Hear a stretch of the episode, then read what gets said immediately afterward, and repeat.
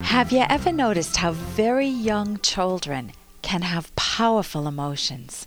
Now, I was in Logan Airport, Logan International Airport in- Boston, in the very wee hours of the morning. It was 5:30 in the morning, and a mom had her, well, must have been one and a half, two-year-old little daughter in a stroller.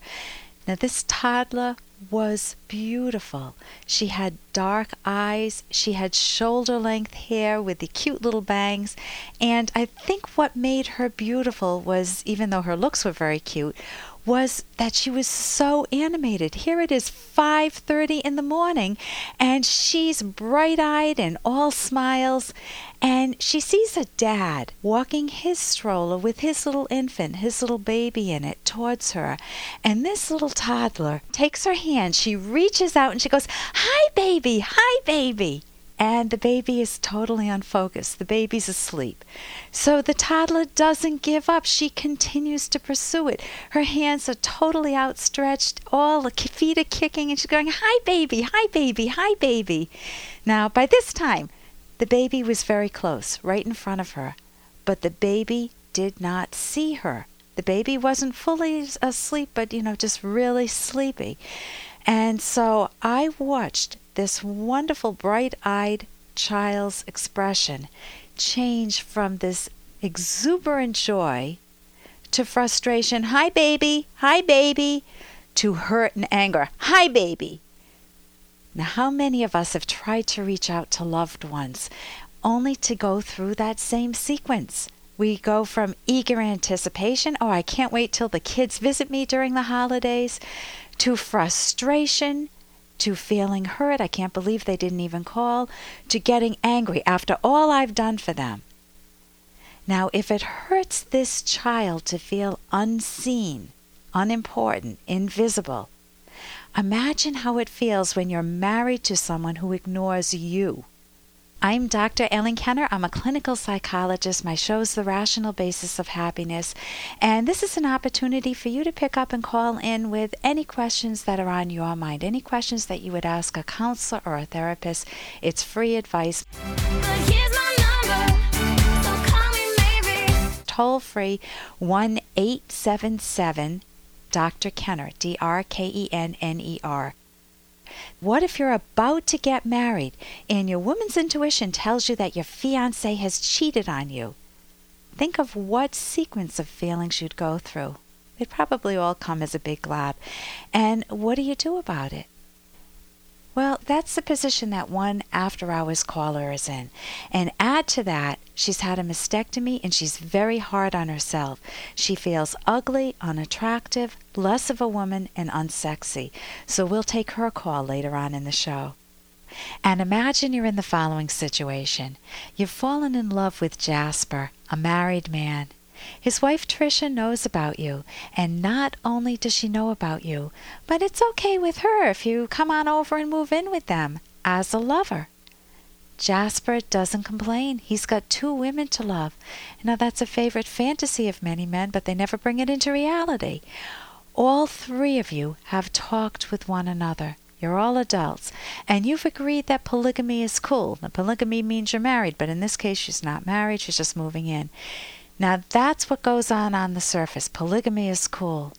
But day after day, you have to deal with your own emotions that are under the surface.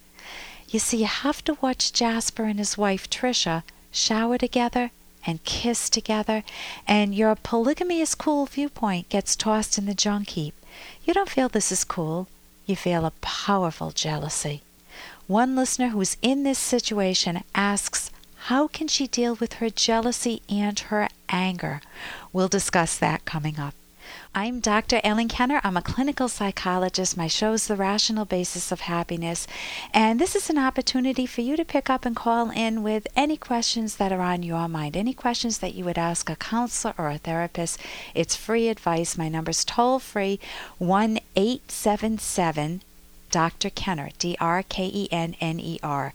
That's toll free 1 877 Dr. Kenner. And of course, your calls come first. So we have a wonderful agenda ahead of us, but your calls take priority. Now, what would you do if you were married to a guy who told you, I don't want you ever to see your kids or your grandkids, you're going to cut off all ties to them. Do you hear me? End of story. Now, that's what the following after hours caller is struggling with. Yes, Dr. Kenneth. I was asking a question about um, I'm married, but my husband doesn't want me to have anything to do with my kids or my grandkids, and it's causing a big problem in our home. Um, could you give me some advice on how to handle this? Thank you. Okay, on the face of it, it sounds absolutely horrendous. And of course, my gut response would be to say, You've got to leave the guy. Nobody can tell you you can't be with your kids. Nobody can tell you you can't see your grandkids. It makes absolutely no sense. Your kids are one of your top, top values in your life, assuming you've got good relations with them. And your grandkids, oh my gosh, you can get to enjoy them in a way that you couldn't enjoy your kids because you were too anxious at the time.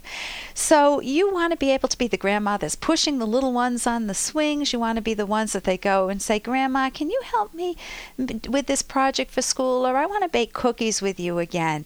So you don't want to lose those moments. So, what's going on in your marriage that your husband would say this? And I'm assuming that this is a second marriage because you're saying my kids, not our kids.